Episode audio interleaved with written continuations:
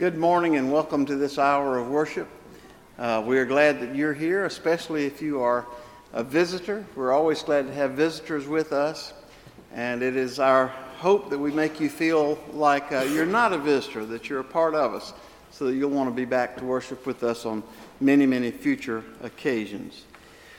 I want to uh, remind you that this week we will be having our Christmas Eve service. I believe the time is six o'clock. Um, so that you can get on from here to Grandma's house or wherever you might be going on Christmas Eve and get little ones to bed. At a, uh, good luck with that, at a fairly decent hour. So um, we do invite you to come for our special service uh, of candlelight and communion. We are um, giving in, I guess, to the um, threat of swine flu, in that we're modifying the way that we take communion. We we have such a crowd that um, we really can't take time for everyone to kneel. So we will do the, the way of coming down the aisle and walking by, but you will be given individual cups uh, and individual slices of bread, so to uh, minimize our uh, swine flu risk.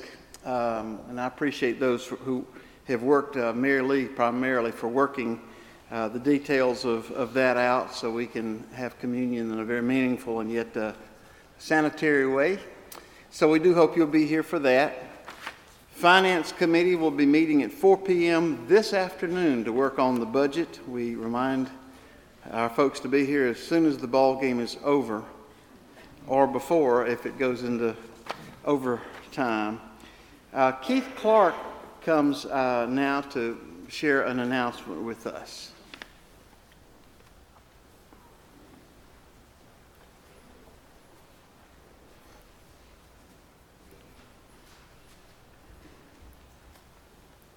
Thank you. Good morning. S P R C is now wanting to make public um, our interest in receiving. Um, we're interested. We're receiving. Um, we're receiving resumes for the position of the children's minister and the director of, of family ministries. Uh, candidates should contact either Arthur or myself through the church office, and we will pass along additional information. We understand the importance of finding outstanding leadership in this position, and we are committed to the to this process of, of finding an outstanding candidate. We've already received contact from multiple individuals, and we have trans- information transfer ongoing. And we will we will provide you timely updates, but hopefully we will have the position filled sometime in January. That's our goal. Thank you very much.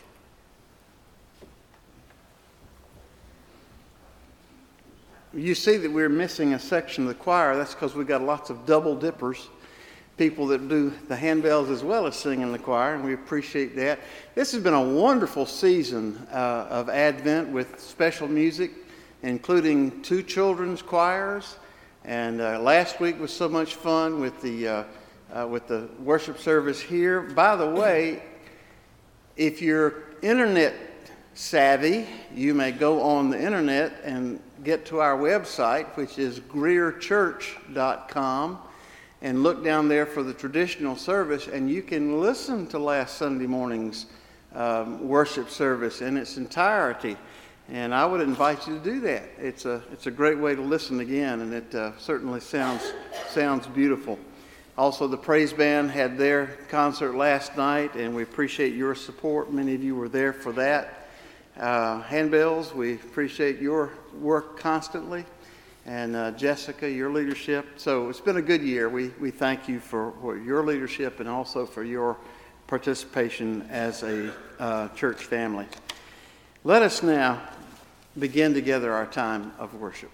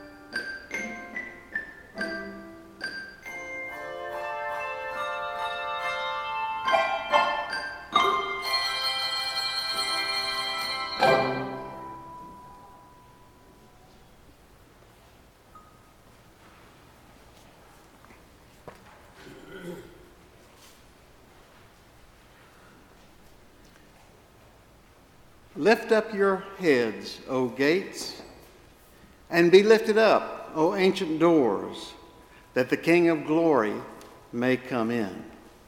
Amen.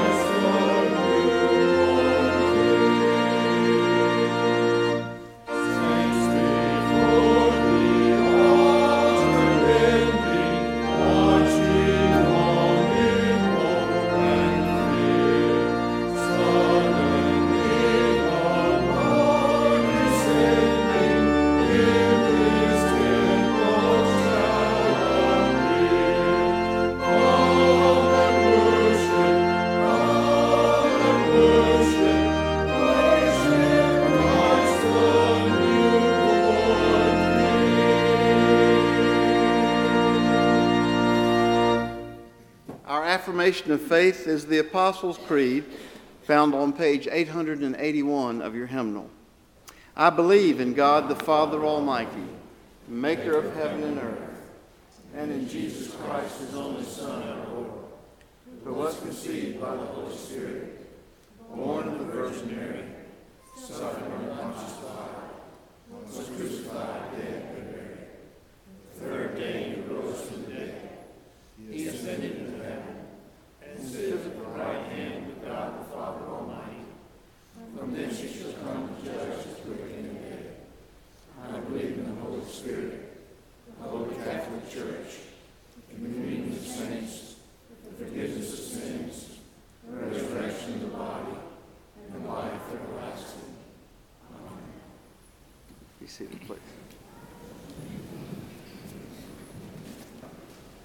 At this time, we will invite Wayne and Jane Rhodes to come and lead us in the lighting of the Advent candle.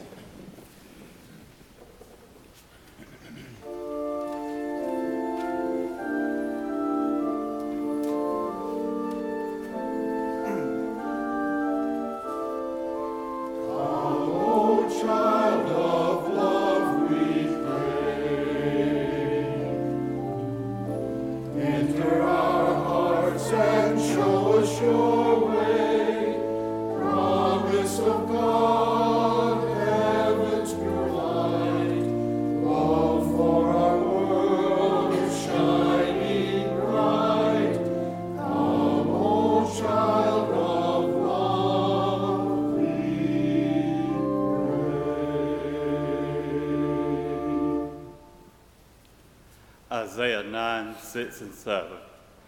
For her, to us a child is born, to us a son is given, and the government will be on his shoulders. And he will be called Wonderful Counselor, Mighty God, Everlasting Father, Prince of Peace. Of the increase of his government and peace there will be no end. He will reign on David's throne and over his kingdom, establishing and upholding it with justice and righteousness. From that time on and forever, the zeal of the Lord Almighty will accomplish this. We light this candle as a symbol of the Prince of Peace. May the visitation of your Holy Spirit, O God, make us ready for the coming of Jesus, our hope and joy. O come, O come, Emmanuel.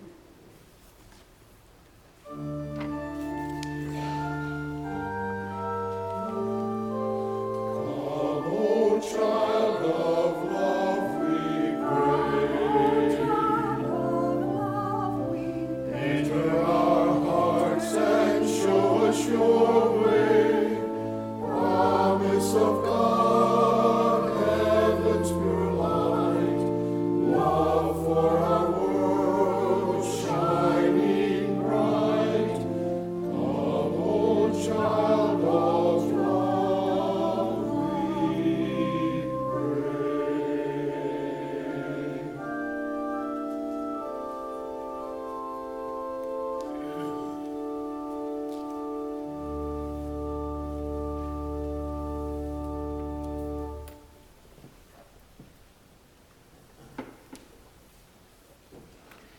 And at this time, we will invite the children to come forward to join Margie Crowley for a few moments of sharing. And children, I believe if you can come outside, it'll be the easiest way to get here.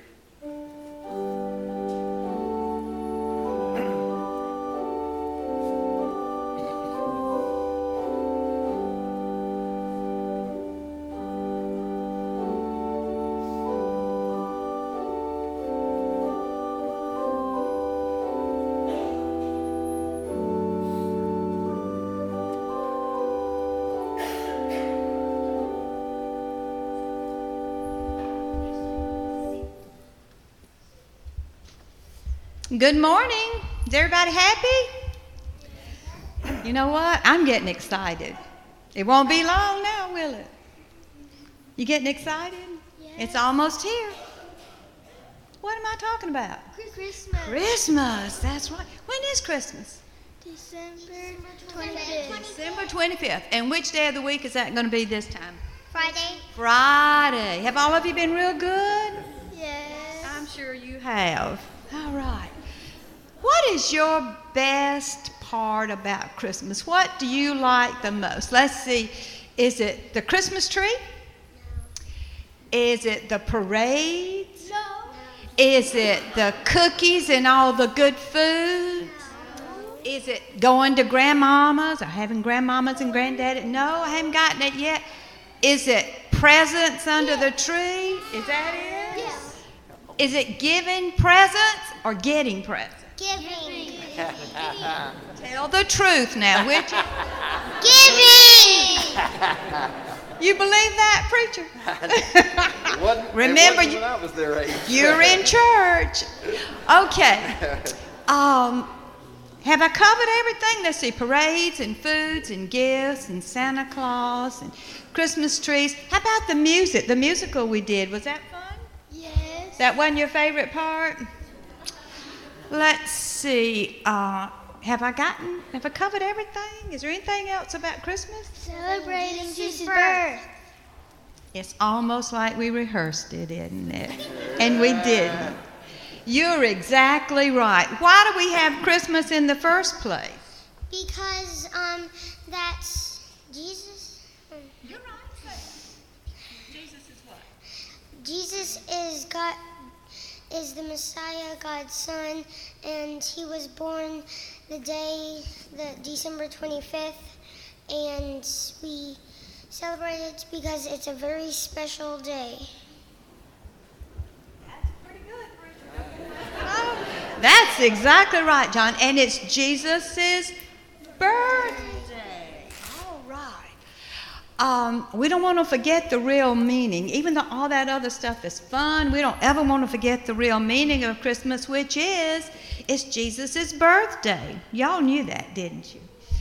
Uh, let me tell you a story. That kind of reminds me of a story about a little boy. He'd always wanted to go to the circus. Never been to the circus. Always wanted to go. He was walking downtown with his mother one day, and he looked in a store window, and there was a sign that said, "Circus coming to town on Saturday," and it gave the date. That little boy got so excited he couldn't wait to get back home and tell his daddy, and of course his mother had seen the sign, and he was talking with them, and he said, "I want to go." And they said, "Well, that might be possible."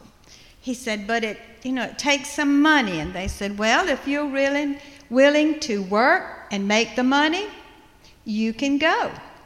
Well, of course, that little boy was like you. He was so good, and he just worked that week because he wanted to go to the circus. And on Saturday morning, when it was time, he got up, did his chores, didn't even have to be asked, ran to his daddy and told his daddy, said, "I've done all my chores. Can I have my money now to go to the circus?" And, of course, his daddy said yes. So he and a little friend lived very close to town, so they were running into town. And while they were running, they saw coming down the street some elephants and some tigers in cages and some other animals, and they saw clowns, and they saw people doing acrobatics and just all sorts of things. And he was so excited, he knew he was at the circus. So he just stood there and watched as everything went by. And at the end of the of the parade, some clowns brought by a man, had on a very big hat. He was called the ringmaster. And when he got in front of the little boy, he took his hat off and tipped it to him. And you know what the little boy did? He put all of his money in that hat. He was so excited because he had enjoyed the circus. But you know what?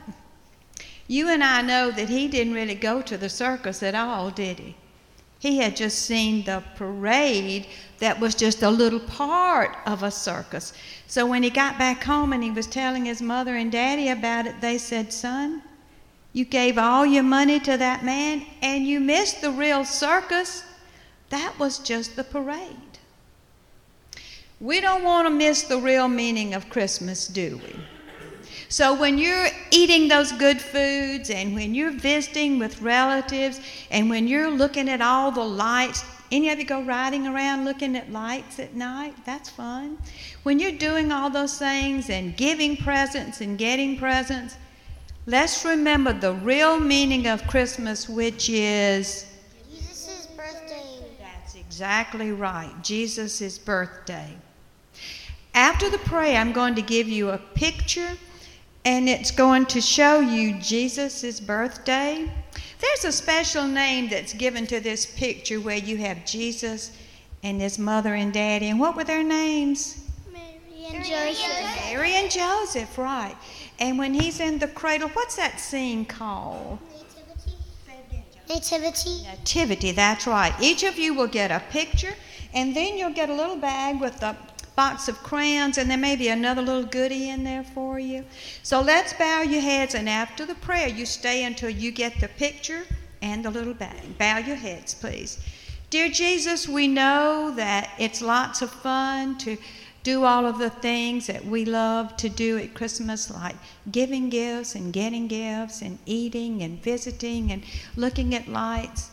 But let us never forget the real meaning of Christmas, which is Jesus' birthday. Amen.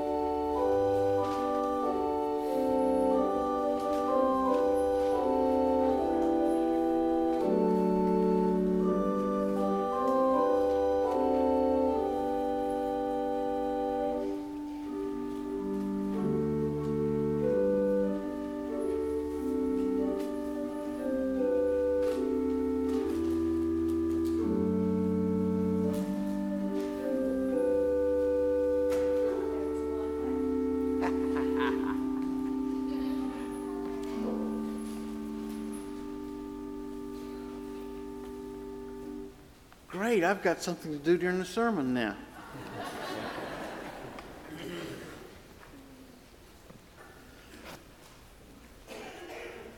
Here now, our uh, Old Testament reading from Matthew, uh, Micah, excuse me, Micah chapter five, verses two through five a. Uh, if you're thumbing through and trying to find the the page, it is page one thousand four hundred forty-five. I say that because I see Don Lewis up in the balcony thumbing through looking for it. Now, he says I ought to always do that to help you out, so I do that, remembering that today. But you, Bethlehem, Ephrath, Ephrathah, even though you are small among the clans of Judah, out of you will come to me one who will be ruler over Israel, whose origins are from old, from ancient times. Therefore Israel will be abandoned until the time when she who is in labor gives birth, and the rest of his brothers return to join the Israelites. He will stand and shepherd his flock in the strength of the Lord, in the majesty of the name of the Lord his God, and they will live securely, for then his greatness will reach to the ends of the earth, and he will be their peace. Here ends the lesson. Our responsive reading is um, the Magnificat on page one ninety-nine of your hymnal. I invite you to stand as you're able as we share this passage together responsively.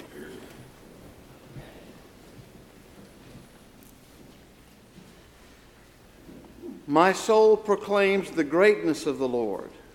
My spirit rejoices in God my Savior, who has looked with favor on me, a lowly servant.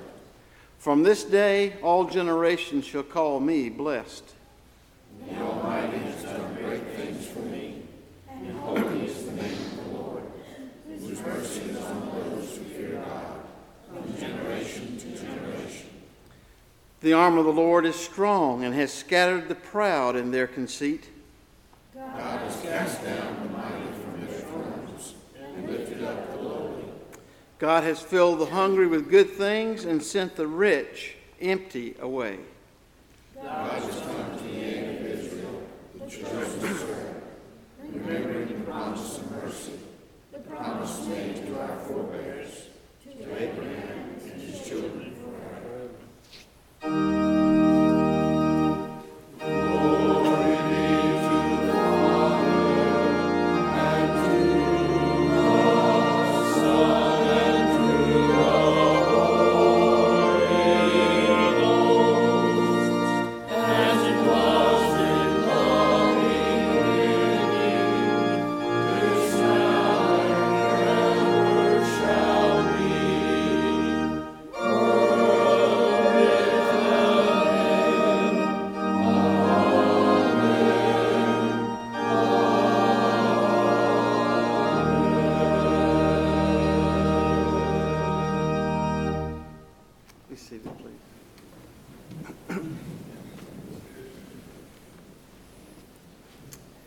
The epistle reading is uh, in the book of Hebrews, chapter ten, verses five through ten. And so that makes that on page one thousand eight hundred seventy-three. Therefore, when Christ came into the world, he said, "Sacrifice and offering you did not desire, but a body you prepared for me. With burnt offerings and sin offerings you were not pleased. And then I said, Here I am. It is written about me in the scroll. I have come to do your will, O God."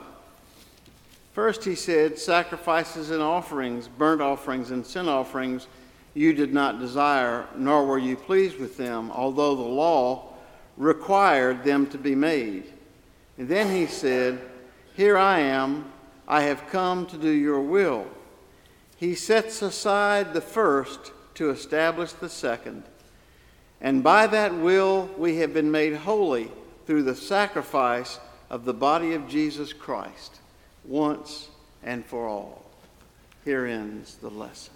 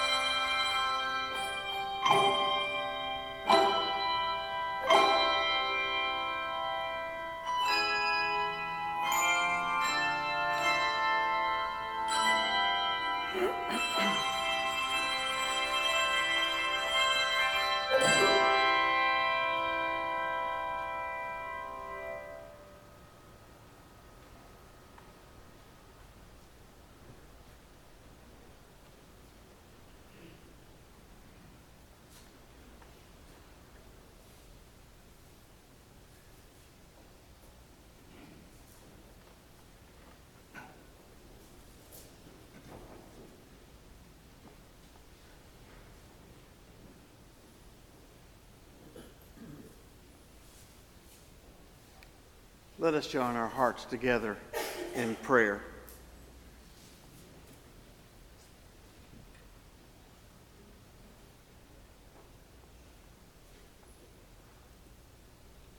Lord, it would seem that there are times that we express ourselves better in, in song, poetry, and even bells than we do in spoken prose, because when it comes to expressing the depth of our joy and thanks to you, words just don't seem to express all that we feel.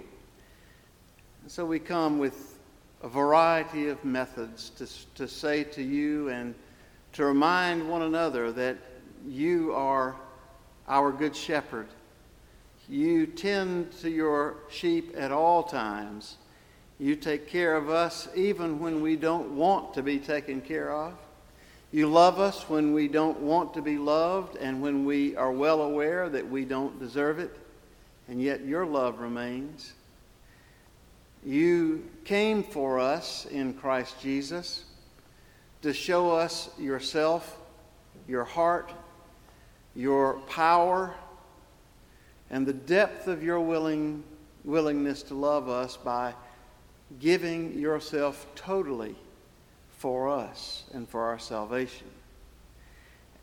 We thank you for this, even though there have been times in our lives when we didn't pay that any attention, Even when there have been times when we have ignored the coming of Jesus to us, at times when we doubt and question and wonder what all this means.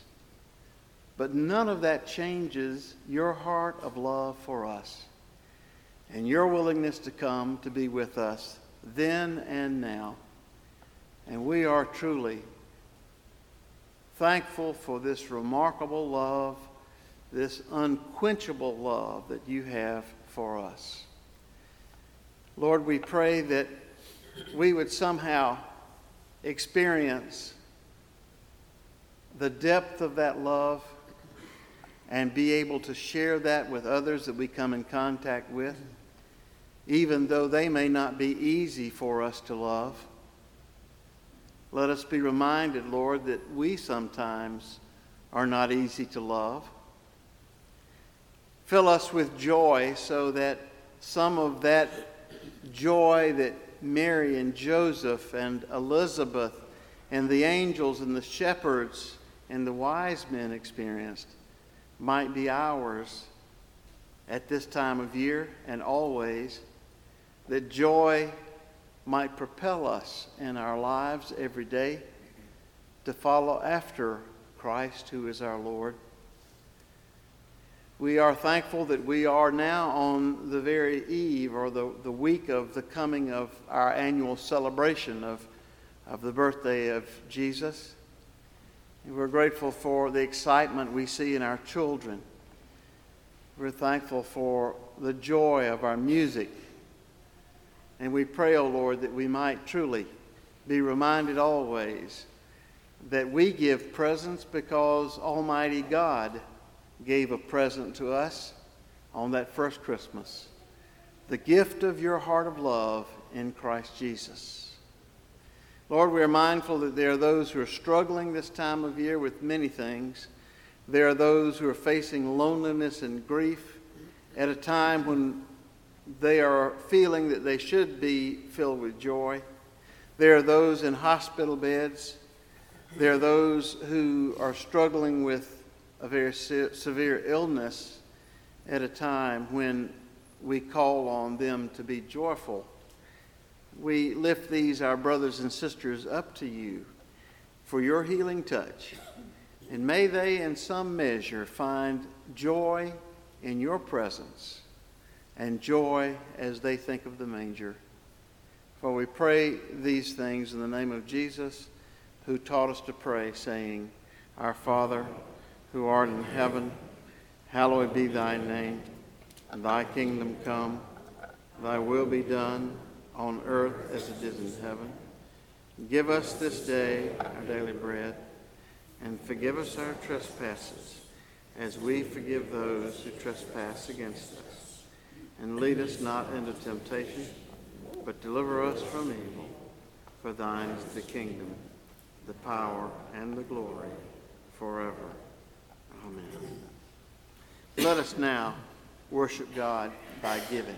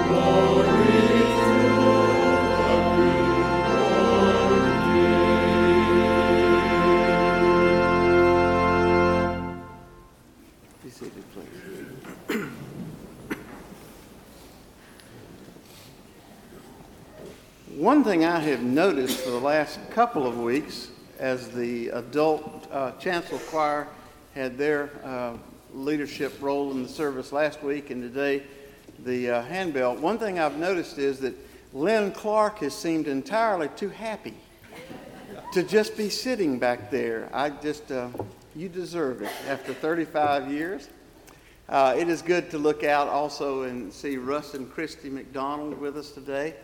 Uh, Russ is our student at Duke, preparing for uh, uh, some role of ordained ministry, perhaps uh, teaching, perhaps pastoring. And, and uh, Russ, you got one semester done, you got five more to go, right? And uh, another debt to go into next semester. So uh, anyway, we're, we're with you and thinking about you both as you uh, make your progress. Hear now the gospel reading from Luke chapter one, verses thirty-nine through forty-five. At that time, Mary got ready and hurried to a town in the hill country of Judea, where she entered Zechariah's home and greeted Elizabeth. When Elizabeth heard Mary's greeting, the baby leaped in her womb, and Elizabeth was filled with the Holy Spirit.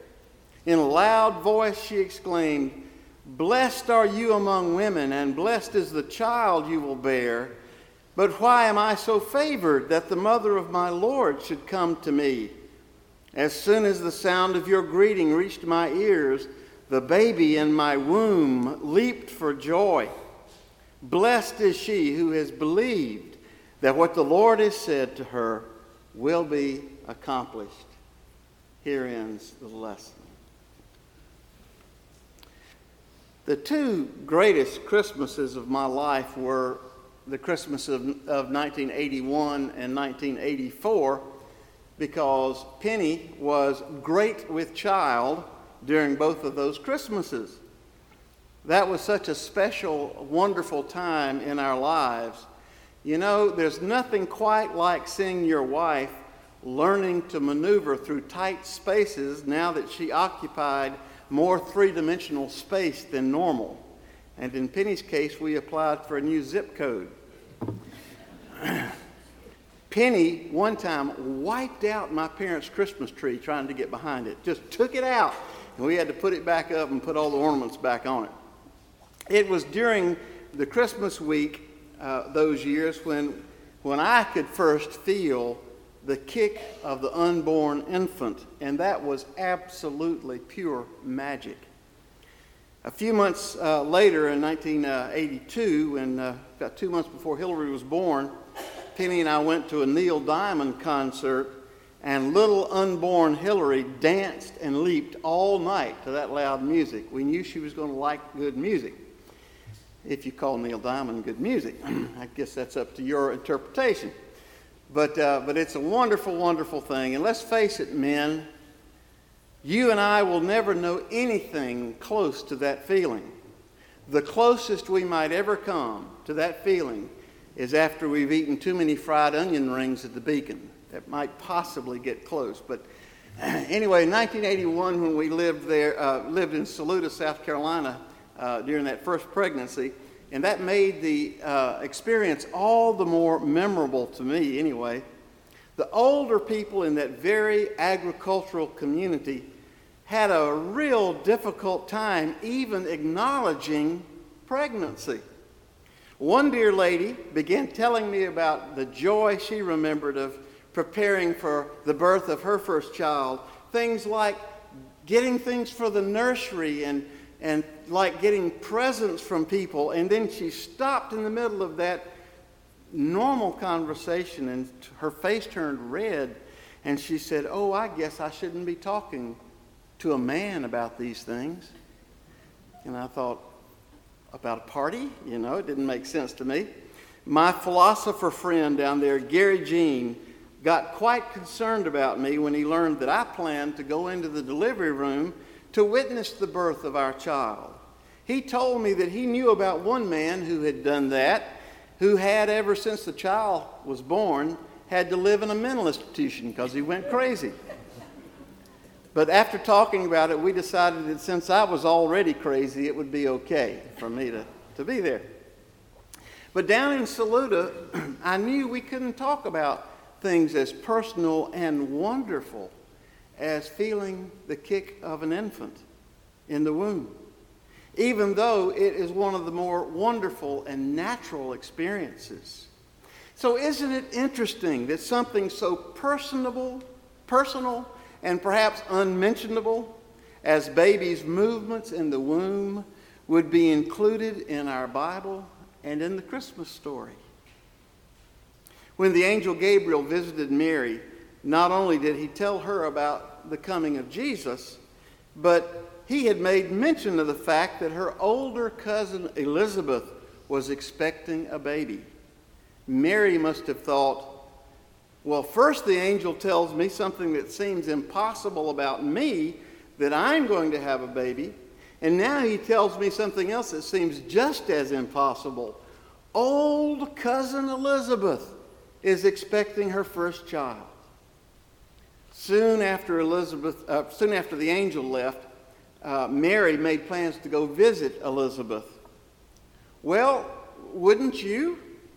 If something as unbelievable as an angel visitation had happened to you, and the only way you could get a second opinion as to whether this visitation had been real or imagined was to check out the details of the angel's story, wouldn't you pack your bags and go to see if old cousin Elizabeth really was expecting a baby? And if it turned out to be true, wouldn't you be so overcome with your emotions that you would sing out as Mary did, "My soul glorifies the Lord, and my spirit rejoices in God, my Savior"? In telling the story of Romeo and Juliet, Andy Griffith used to say, "When Romeo saw Juliet on the balcony, he broke out into a soliloquy." Well, when Mary saw Elizabeth, she broke out in the Magnificat. She did so because of what Elizabeth said to her. "Mary, as soon as the sound of your greeting reached my ears, the baby in my womb leaped for joy." It was true. Old cousin Elizabeth was expecting a baby. Well, Mary, there's the confirmation that you were seeking. It's a, a fascinating thing to me that something so natural and normal as a baby's movements in the womb, something my old friends down in Saluda would have been embarrassed to talk about, would have been given such a prominent place in this story that Luke tells us about the Nativity. All four gospel writers felt the need to begin their story telling about John the Baptizer, the work of John, but only Luke thought the story of the leaping, unborn baby John deserved to be included in the story. John, who grew up to be the forerunner of God's kingdom, excitedly preparing people for the coming of the Messiah, was very excited about the visit of Jesus' mother that day, Luke tells us. Now, if you read between the lines, it is possible to see how this encounter could have well shaped John's life from the moment of his birth. He would have grown up hearing that story. There are stories we all grew up with that we heard from our parents that helped shape us. When you're told, as I was as a young child, that I was named for Doctor Arthur Gunter, a very well-respected United Methodist pastor, you grow up remembering whose name you carry. And when you see that distinguished pastor, you think, why did my parents want to give me that name? I can't live up to that kind of a, of a person. And so John must have been shaped by similar kind of stories. He, he learned how he was destined by God to be the forerunner of the Christ, how he had been the surprise child to very aging parents, how his father was told by an angel about the purpose of his life, and how he had leaped in his mother's womb when she heard Mary's greeting. No wonder that John turned out to be, in Jesus' own words, among those born of women, There is no one greater than John. Now, what causes movements of the unborn is interesting. Some mothers-to-be tell me that their babies are quiet and motionless all day, but just let them lie down to try to take a nap, and that's when baby decides to wake up and start moving. Babies definitely react to things like that. They also react to loud noises. And they are born with the ability to recognize their mother's uh, voices because they've heard those voices for nine months. I never will forget little John when uh, the morning after his birth, he was brought, rolled into Penny's room, and he just lay there just kind of looking around, and then Penny said something to me, and John's little neck jerked around, and he heard her, his mama's voice, and, and he knew that voice, and maybe he thought, there's food around the corner, you know, I don't know. But it's fascinating what children know the minute they get here.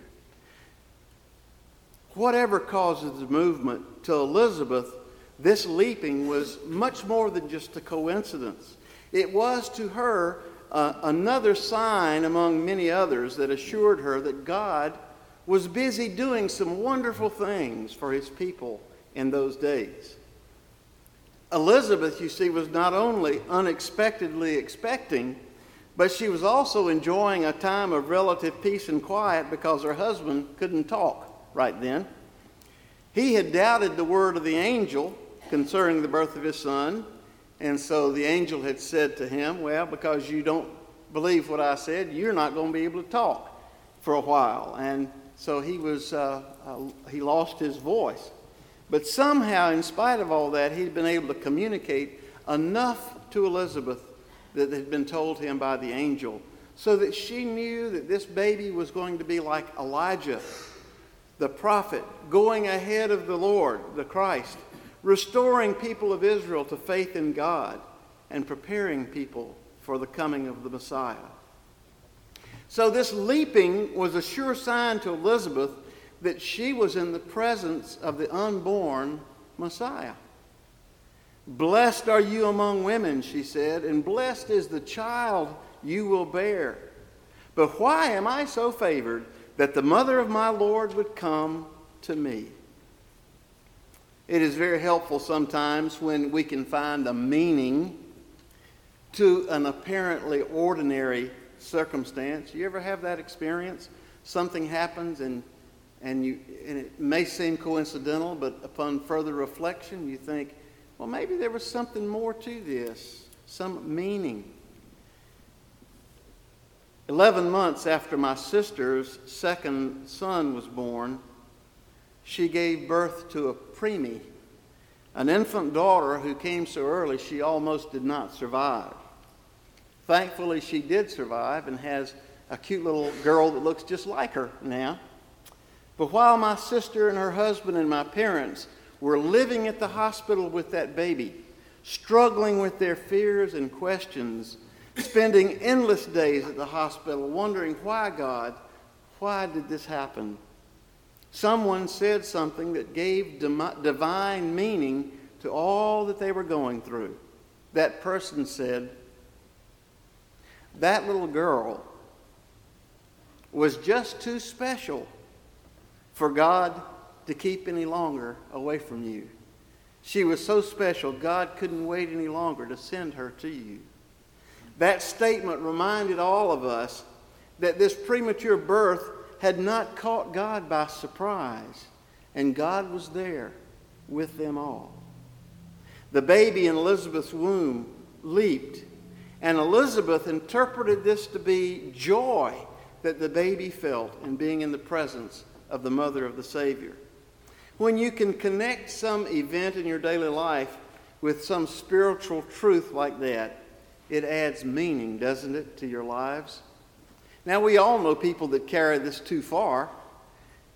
Everything in their lives they say is God's doing, and everything that they say is something God told them to say, and everything they do is something God told them to do. And yes, those people are a bit spooky. But most of us are just the opposite of those people. We are never aware of the hand of God in our lives. We can see a beautiful sunset and not recognize the architect of that sunset. We aren't aware that Jesus is healing us when the doctor gives us a shot or a prescription, or when a surgeon operates to repair our bodies. We don't see the hand of God in our lives. We don't see that there are opportunities when, when God gives us one to serve our fellow human being or to grow in grace, that God is at work in our lives. Maybe we need a little dose of spirituality from some of our spooky friends. God is certainly more involved in our daily lives than we're ever aware of. Sometimes, Elizabeth would say, God is even involved in a baby's leap in the mother's womb. In her conversation with Mary, Elizabeth declares Mary to be blessed for believing God's word to her, for believing what God said would come true. We too are blessed from hearing God's promises to us, from God's word, promises of grace, forgiveness, and life eternal, and we're blessed when we believe them. Mary responds with the statement of how humbled that she is to have even been noticed by God. God had overlooked the high and the mighty and had come instead to one of very humble origins. Correctly, she states that all future generations would call her blessed, and she does remain today to us a sterling example of humility and dedication to Almighty God. Mary correctly sees the work of Jesus as the fulfillment of God's promises to Abraham and his descendants, and as an expression of God's mercy to all of his people. And according to the text, Mary remained with Elizabeth for three months, leaving for home very shortly before John was born. We really don't know much more about cousins Mary and Elizabeth and whether their boys ever got to meet each other when they were children. It is fairly obvious that they didn't have much contact in those early years because John didn't recognize Jesus when he came to the Jordan. This is what John said: "I saw the Spirit come down from heaven as a dove and remain on him. I would not have known him, except that the one who sent me to baptize with water told me, 'The man on whom you see the Spirit come down and remain is he who will baptize with the Holy Spirit. I've seen and I testify that this is the Son of God.'" So this Christmas, if you're blessed to be around some little child, I want you to try to picture Jesus at that age: curious, inquisitive, mildly irritating at times. This morning at the early service, when after the children's sermon, um, Andy's children are always doing something to embarrass him now. Uh, last night during the concert, there was a pause between songs, and Caroline said, "We're ready."